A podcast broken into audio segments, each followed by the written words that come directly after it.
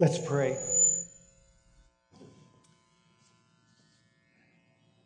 Father, I thank you so much for the worship that we've had this morning that has set the tone for the focus that you have before us.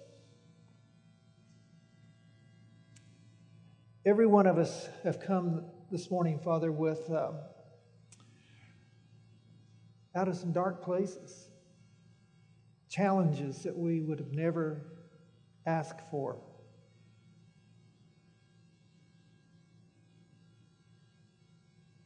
And I pray that you would custom fit the teaching of your word, the comprehension, the conviction,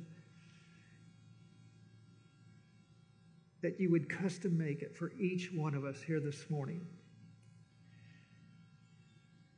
Lord, we confess that we live in a fallen world and it brings a lot of things that uh, can sometimes seem overwhelming. And we thank you, Father, that you're the shepherd, you're sovereign, nothing escapes your attention. And we submit ourselves to you this morning, Father, as we look into your word. It's in Christ's name I pray. Amen. If you would, turn in your Bibles to Psalm 23. If you do not have a copy of the notes, just raise your hands. They will get a copy to you. Anybody needing notes, just raise your hands. We need some on the back row over there. Anybody else? Yeah, I'm going to give you, I'd give you mine, but I don't know what I'm going to say, and I have to have my notes. Somebody said, it's blank, and yeah, I expect you to fill in the blanks as we go along, okay? If you would, turn your Bibles to the 23rd Psalm. We'll get started. Everybody get a set of notes? Okay.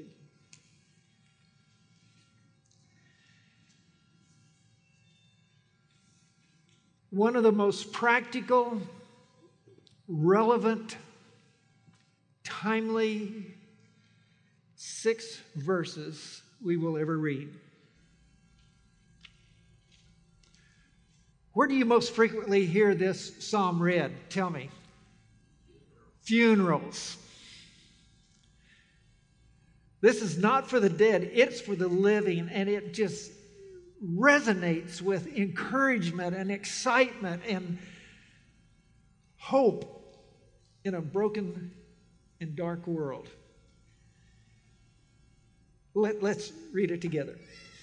The Lord is my shepherd, I shall not want. He makes me lie down in green pastures. He leads me beside the still waters. If you want to circle He there, that's good because the whole emphasis is on Him, not us. We're the beneficiaries. He restores my soul. He guides me in paths of righteousness for His name's sake.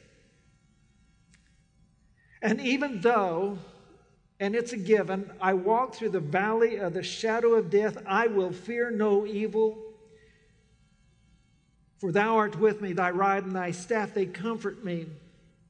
And then, I just added that, that's not in the Hebrew.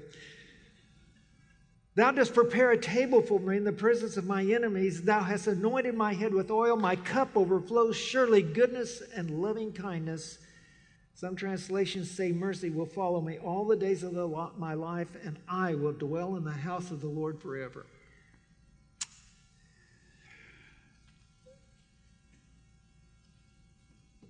The shepherd leads us through circumstances we would have never chosen. I tried to think of a number of titles for this, and I started writing them down. Uh, Dr. Haddon Robinson was my uh, homiletics professor in seminary. He says, for every minute you're in the pulpit, you spend at least an hour in preparation. I probably did this and on this. There's half of it was spent in just trying to come up with a good title that really reflects all that it is. But I've entitled today's teaching, Triumph Living in a Dark World. Some of the titles I wanted to use was Eternal Perspective in a Temporal World. Think about that living victoriously among the walking dead. My, like, my wife liked that one. Anticipation in a broken world. Confidence when there's no hope. Can anybody identify with any? Does this resonate with you? I see nods, heads nodding. Not to sleep. Security in the midst of doubt. A life of hope in a hopeless world. I thought this was pretty clever. Overcoming when feeling overcome. God's faithfulness in the midst of a very dark world. Those are just some of the titles that I thought about and processed. And just reading through those, it helps me understand more fully the full context of the passage. It's one of the most familiar passages.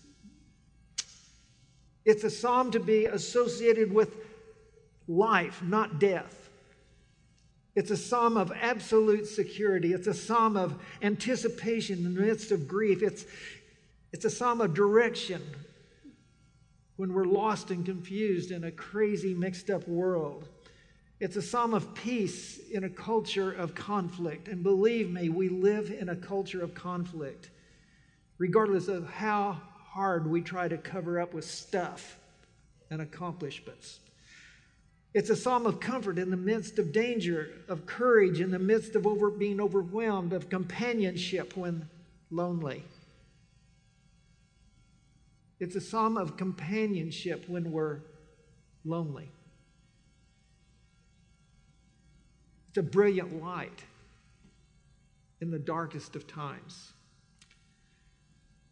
It's a psalm of trust in the midst of a fallen and broken world. I'm going to begin with verse 4. Let's get the negative out of the road, okay? Before we start. Even though I walk through the valley of the shadow of death, I fear no evil, for thou art with me, thy rod and thy staff, they comfort me. It's not if I walk through the valley of the shadow of death, it's when I walk through the valley of shadow of death. Jesus knew that quite well in Matthew or John chapter 16, verse 33. He said, In the world you're going to have tribulation. But behold, be encouraged, for I have overcome the world. Ever since the fall, anyone who has focused their attention upon pleasing the holy God and allowing Him to relate to us our purpose and, and this character, we find conflict. And sometimes, I don't know about you, but for me, the more I focus on Him, the greater Satan tries to disrupt that with distractions and conflict. It's a psalm of trust in the Creator, the sovereign God, in contrast to a finite, dysfunctional world. In this psalm, the shepherd, God, is personified as Christ. The shepherd is a type of Christ, if you please. The one we look to when he said, I came that you might have life and that you might have it abundantly. And David here, of all people, knows what it is to be in darkness. I grew up on a farm. I remember what it was like at three o'clock in the morning when I'd be sitting out in the tractor and I'd see a coyote run by me. The only thing I had for comfort was to look up and see the stars. And I got so disoriented at times, I didn't know even where I was because of the deep darkness. And then I remember looking out and seeing that sunrise come up. David was in a pasture with this sheep, and he was constantly bombarded with wolves, with coyotes, with prey, and he solely was responsible for the health and the welfare of those sheep. Though I walked through the valley of the shadow of death, every night he faced the possibility of death. That was the world that David grew up in and what this psalm is about. Constantly facing overwhelming dangers, loneliness, the shepherd himself. The valley of the shadow of death, it's a, it's a Hebrew poetic term to talk about the profoundest of all darknesses, a very deep place. This week I spent time on the phone with a man who lives in another state. He's been out of the ministry now for some time. He's experienced rejection after rejection, pain after pain, deception after deception. He just discovered that his wife very possibly has cancer. They have no job, no money. And he said, I feel like I'm in a well with greased sides and I cannot get out. I can almost guarantee you every one of, this, of us in this room either has, are, or will be facing that point of despair. It's overwhelming. Even the Apostle Paul said, and, and I really believe if you look at, I think at 2 Corinthians, 1 Corinthians chapter 2, the first few verses, I think Paul probably struggled with a bit of depression. He felt like a failure at times, especially when he was writing to the church at Corinth. But he says this We have this tre- treasure in earthen vessels so that the surpassing greatness of the power of God may be of God and not ourselves. We are afflicted in every way, but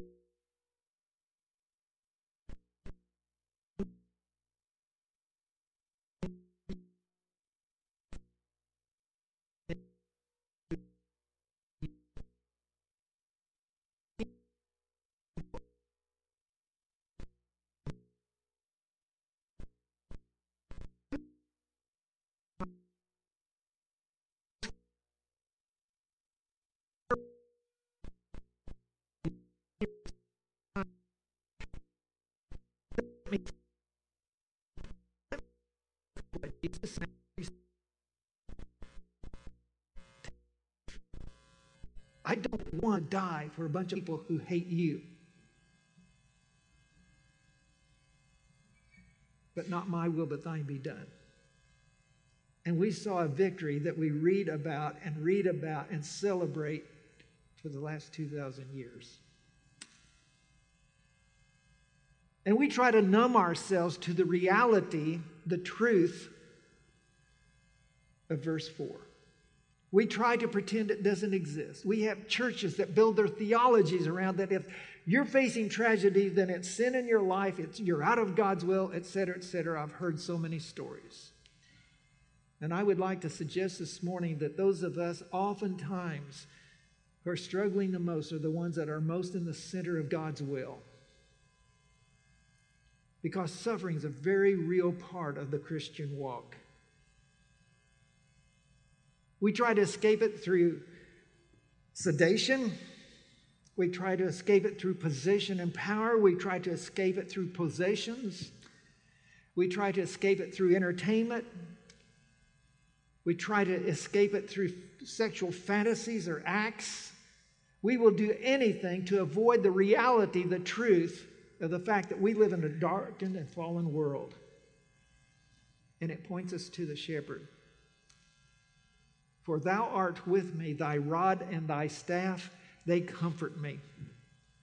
A lot of preachers will teach us to say the rod and the staff were used to beat the sheep and to yank them around. That's not true. The rod and the staff were signs of security and comfort to the sheep. The rod was a long rod, about seven feet long, and he would just gently bring it up to one of the sheep and just kind of nudge them back onto the right path. The hook was basically one that he leaned on because if he ever sat down, the sheep had to look around to find him, and he found himself standing an awful lot, except at night when the sheep were finally. The hook on the staff was sometimes used to put around their neck and bring them out of danger if they'd happened to have fallen into a creek or something. It's kind of like uh, walking down the street and, and, and seeing the police officer. He's got the badge, he's got the gun. All of a sudden, we feel safe, don't we? It was, it, was a, it was a symbol of safety to the sheep. I remember when I was a little kid, uh, uh, my, my parents were wheat farmers, and uh, when, when mom had to drive the truck to haul the wheat into town, they'd often leave me at my grandmother's, Grandma Strader. And I remember in those summer days, you'd have those incredible lightning and thunderstorms scare the living daylights out of me. I must have been four or five years old, three or four years old. And my grandmother loved them. Matter of fact, she had sat on the front porch with her, with her rocking chair, and, and she just watched. Sometimes lightning would just hit a few feet away, and she just marveled at the power of God. And I scared the living daylights out of me. I remember crawling up on her lap, and she wrapping those big old arms around me. And all of a sudden, the lightning flashed, the thunder roared, and I felt as safe and secure as I could possibly be. That's a picture of the shepherd. So we ask ourselves the question just how does he do this? Just how does he lead us through the valley of death? That brings me to my second point our trust for living in a broken world. In, in the chorus that we sang before the 23rd Psalm, there was a word that was used I thought is so apropos for this. It's transfixed on Him. To have such a focus on Him because we know that living in a broken and dark world, we're lost. We don't have the next answer. The Lord is my shepherd, and I'd like to make a question there. Multiple choice. True or false? True or false? There's some here this morning that perhaps have never placed their trust in Christ as their Savior. I would really like for us to listen closely to what we're talking about of the love and the care and the sacrifice a shepherd has for his sheep. It's not the Lord is a shepherd, a choice. It's not someone else's shepherd. It's not an occasional shepherd that I just kind of tap onto when I feel danger coming. Uh, Jesus made an interesting statement to his disciples in Luke chapter 9, verses 23 24. You don't have to look at it because I wouldn't lie to you. He said, If anyone wishes to come after me, let him deny himself, take up his cross daily, and follow me. For whoever wishes to save his life is going to lose it. You're on your own. But whoever wishes to lose his life, to trust me totally, throw your life completely in my arms, that is the one that will save it. We've been bought with a price. This is the one who has chosen by his own free will to care for, protect, and make secure those who trust him.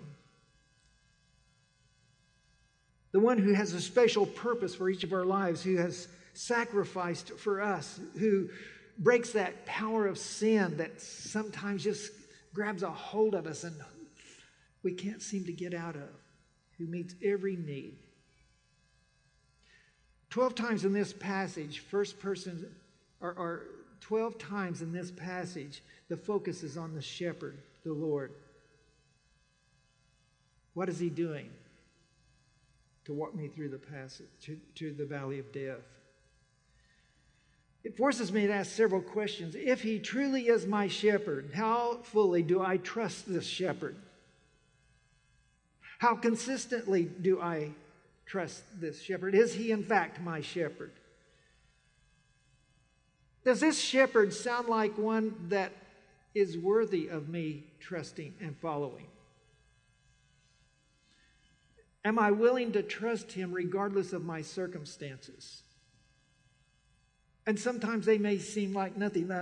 My wife would love to have been here this morning. We went out to a little restaurant and got something to eat last night, and something didn't sit well. And she's not feeling at all well this morning. She usually she barrels right through it, and I was disappointed because I feel so much more secure when she's with me. There's not much we don't do together.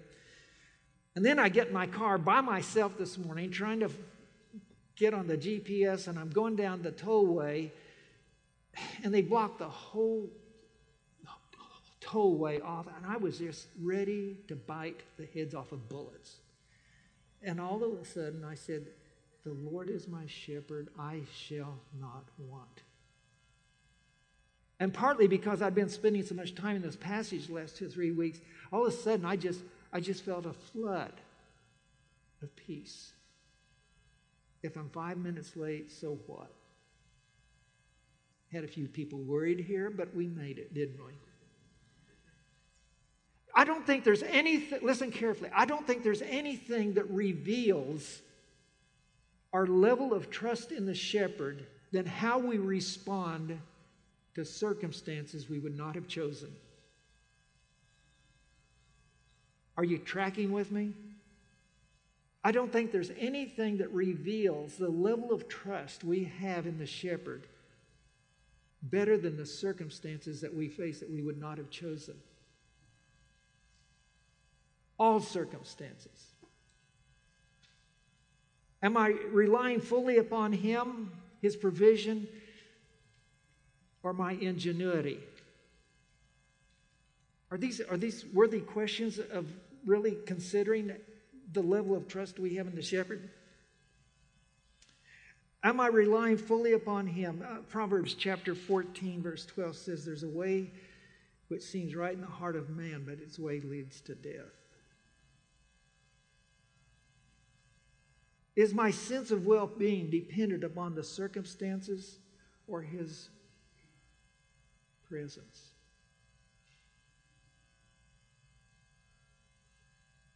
financially, relationally.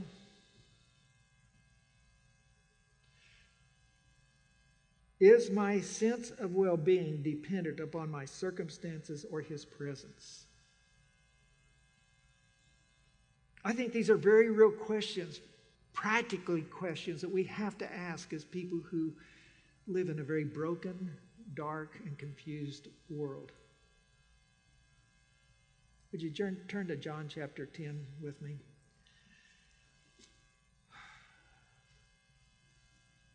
I can barely see the clock back there. Would you just really wave your hands?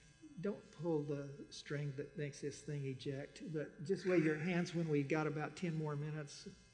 We got about 10 more minutes? Oh. John chapter 10 when I see you. Somebody said, you know, don't worry about if people keep looking at their watch. It's when they start shaking to see if it's running that you're in trouble. In verse 10 of John chapter 10, it says, The thief comes only to steal and to kill and destroy, but I've come that you might have life. And not just life, but have an abundant life. He says, I am the good shepherd, and the good shepherd lays down his life for his sheep.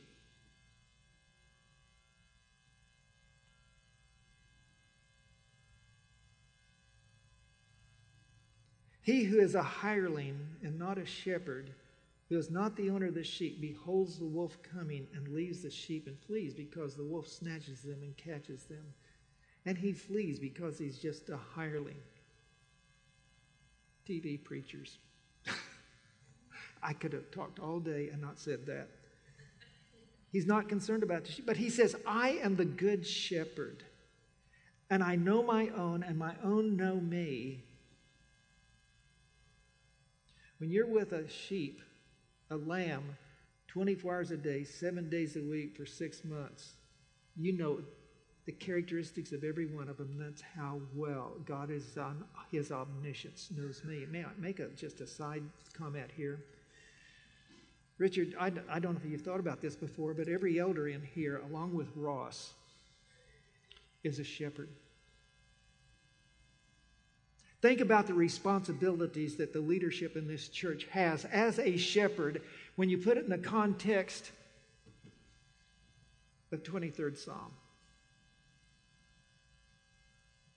It's kind of a frightening place to be, in a sense, the, the overwhelming sense of responsibility. The thing is, not all sheep are easy to lead. But I'm pretty confident that the elders of this church would lay down their lives for every one of you. I know Ross would. I've talked to him a lot. Let me take it a step further, and I'm completely away from my notes. And if you need to start waving your hands, then we've done our job. And this isn't politically correct. But as husbands, we are the shepherds of our families.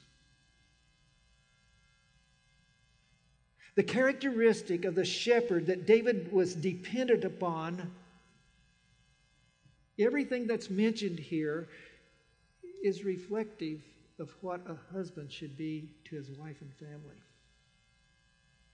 So he asked the kids, How easy do you make it for your father to be a shepherd? That's overwhelming, isn't it? It's, it's, it's interesting to trace that all through. Matter of fact, I think even as a businessman, if you're the CEO of the company or your team leader, you're the shepherd of that group. Do they know that they you know them like the back of your hand, that you're willing to do anything for them to be successful? This is what the shepherds do. And I could probably stop right now and feel good that we've accomplished something that's practical about this passage. And since I'm away from my notes, let's just go ahead and talk about a little bit further. I shall not want. That's total freedom. I can go to bed at night and go to sleep because I'm not worrying about the bank account. I'm not worried about this. I'm not worrying about my, my kid that lives up in Detroit, my 13 year old grandson that's in the midst of a whole different culture than what I'm in. I can go to bed at night because I've entrusted them to the shepherd. Should, there's nothing I need. Philippians chapter 4 My grace is sufficient for any need that we have. Do we really believe that? Wait until we're driving home and someone cuts us off at Preston, right? That's, that's where it all breaks down. What happens when we're on our way home and our, and our mate just says, Have you seen that ad on TV where the guy's driving the car and, and his two daughters and his wife has, has got their earplugs in? I love that ad. I have to believe he's a believer because none of that stuff really bothers him, and he does leave the stool lid up.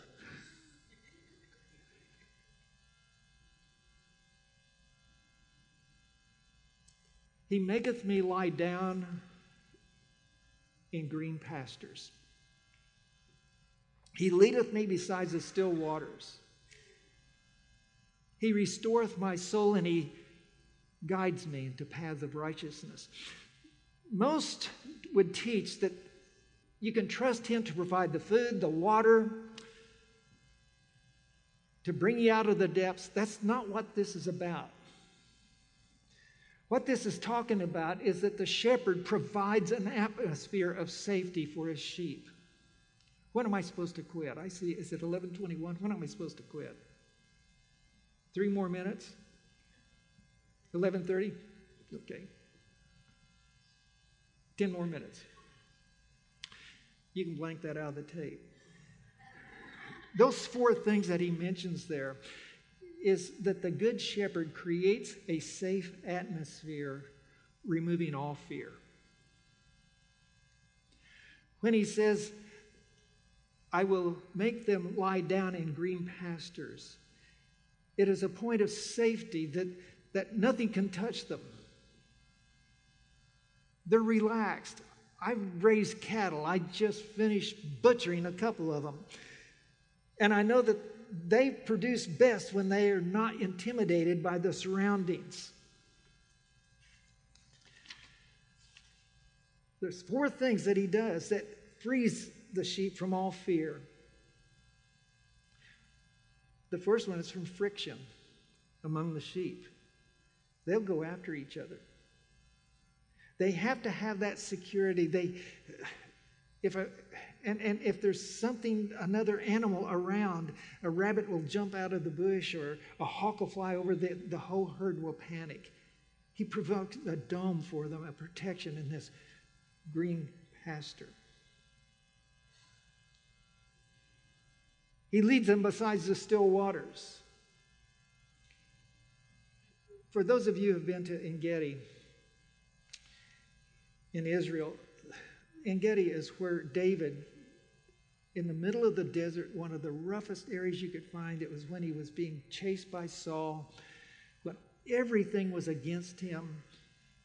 He found himself in this beautiful waterfall right outside the Dead Sea, in the heart of the desert. And I remember walking up through there, and it was like walking into a different world. There was this beautiful waterfall that came down about 40 or 50 feet, and there was this, this beautiful pool. It was so soothing. There was just something so calming about that. I think that's what we get when we get into God's Word. For instance, I think Psalm 119 is a great chapter to parallel with this, to understand more fully what it is to be besides the still waters. John 4 14, he says, Who, Whoever drinks of this water that I shall give shall never thirst. But the water that I give him shall become to in him a well of spring of living water.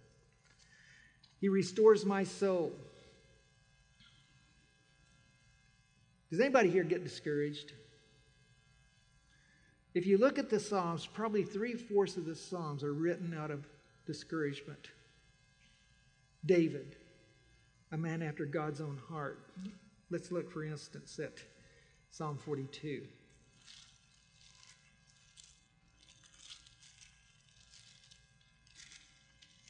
This is the guy that has it all together. Why are you in despair? Verse 5 Why are you in despair, O my soul? Why have you become disturbed within me?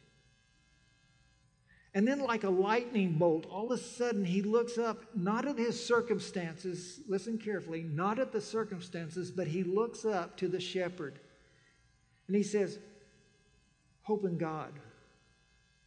For I shall praise again for the help of his presence. Oh my God, my soul is in despair with me. Therefore I remember thee from the land of Jordan and the peaks of Hermon and the Mount of Mizar.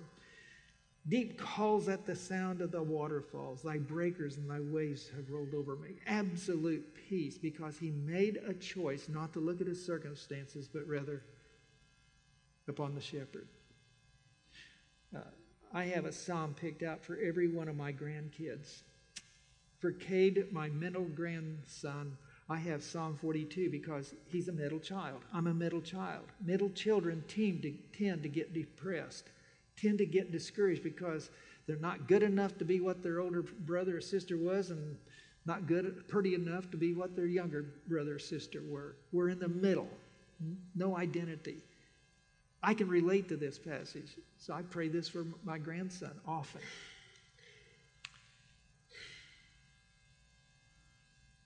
And then he restores my soul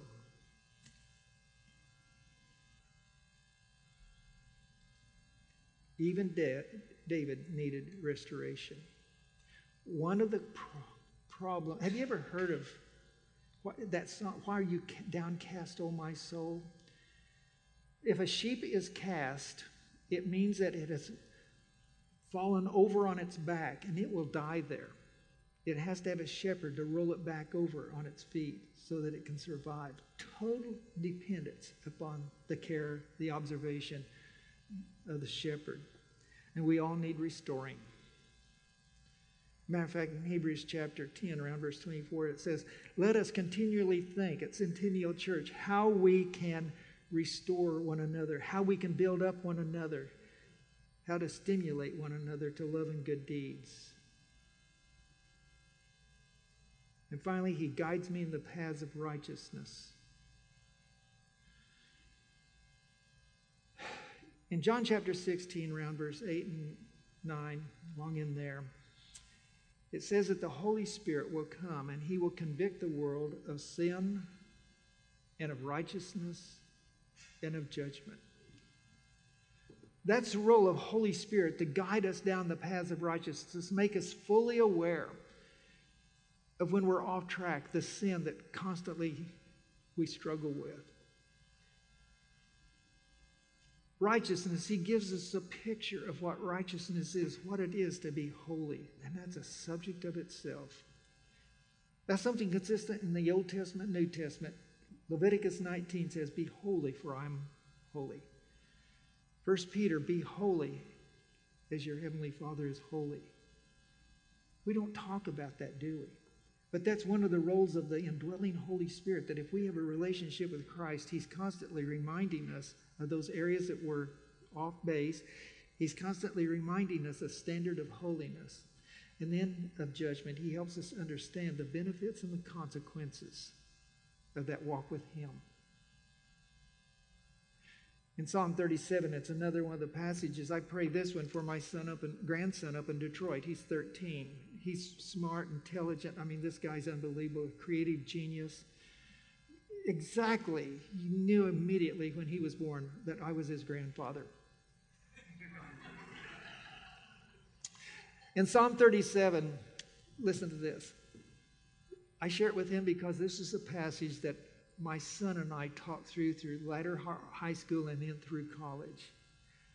You ready for this? True or false?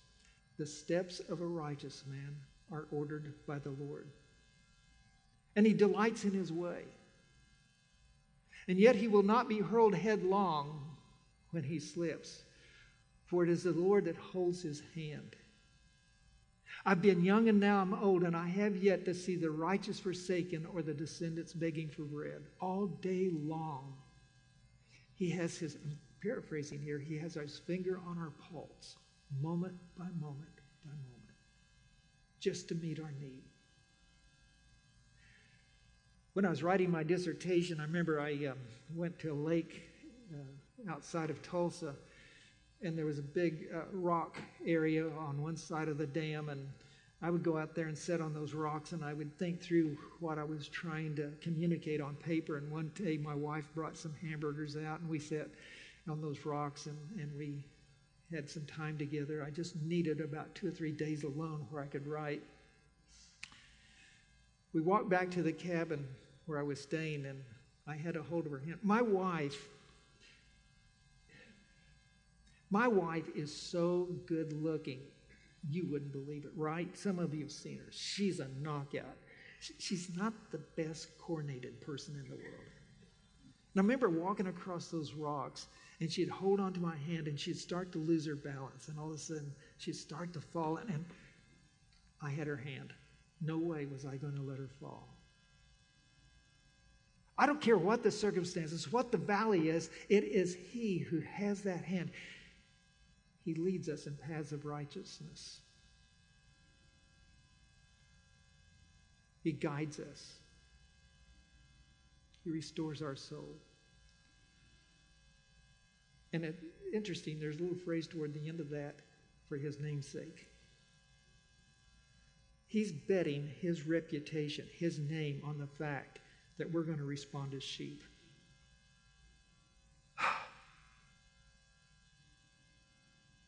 I get a chill up my spine when I think about that. Delight thyself in the Lord, and he'll give you the desires of your heart. I have a whole much more here I want to say. I will, uh, before I hit the last point, I want to mention this. For those of you who've been to uh, Israel or are going to Israel, go to Jerusalem to the uh, American Colony restaurant. In the lobby of the American Colony Restaurant, you'll see um, a sketchy, handwritten pencil paper behind a glass case on the wall. That was written by a very successful attorney and businessman in um, Chicago. He was married to a woman by the name of Anne.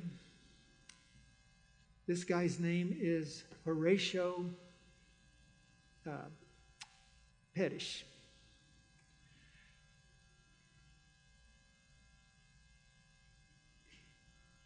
In, 1871, they had five children. In 1971, their son died of pneumonia. Within that year, the Chicago, the Chicago fire wrapped wiped out his entire business. And they were planning a trip in 1873 to go to Europe. His business had been restored. They had suffered through the death of their son. They were taking a family vacation, and they were taking a, a French uh, ocean liner to Europe. The last minute, he was delayed because of a business deal, so he put his wife and four daughters on the ship. They headed, and four days later, this French liner crashed into a Scottish merchant ship. Within 12 hours, the ship sank. Of the 360 some passengers, 260 some died. Anne was heard praying as her children drowned God, please save us, but if not, give us the will to continue. The wire came to Horatio, and immediately he took the first liner out of Chicago to Europe. Four hours, four days into the trip, the captain called him to his quarters and he says, We're hovering right now over the place where your wife or where your four daughters died. It was then that he began to pen a hymn that you and I have heard so many times. It is well with my soul. When peace like a river attendeth my way, when sorrows like sea billows roar, whatever my lot, thou hast taught me to say, It is well. It is well with my soul. Though Satan should buffet through trials may come, let this blessed assurance control that Christ has regarded my helpless estate and shed his own blood for my soul. It is well. It is well. And Lord, haste the day when the face shall be sight, and the clouds be rolled back like a scroll. The trump shall resound, and the Lord shall descend. Even so, it is well with my soul. To be able to face those dark valleys, to be able to not see them as something that can overwhelm you, but one that we have overcome because we have our fixation on the shepherd.